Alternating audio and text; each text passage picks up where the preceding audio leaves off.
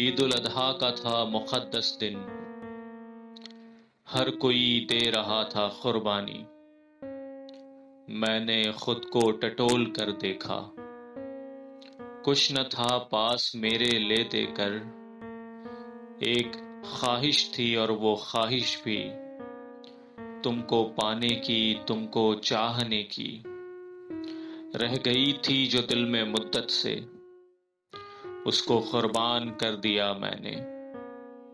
यानी अब तुमको भूल जाने का रास्ता आसान कर लिया मैंने। रास्ता आसान कर लिया मैंने।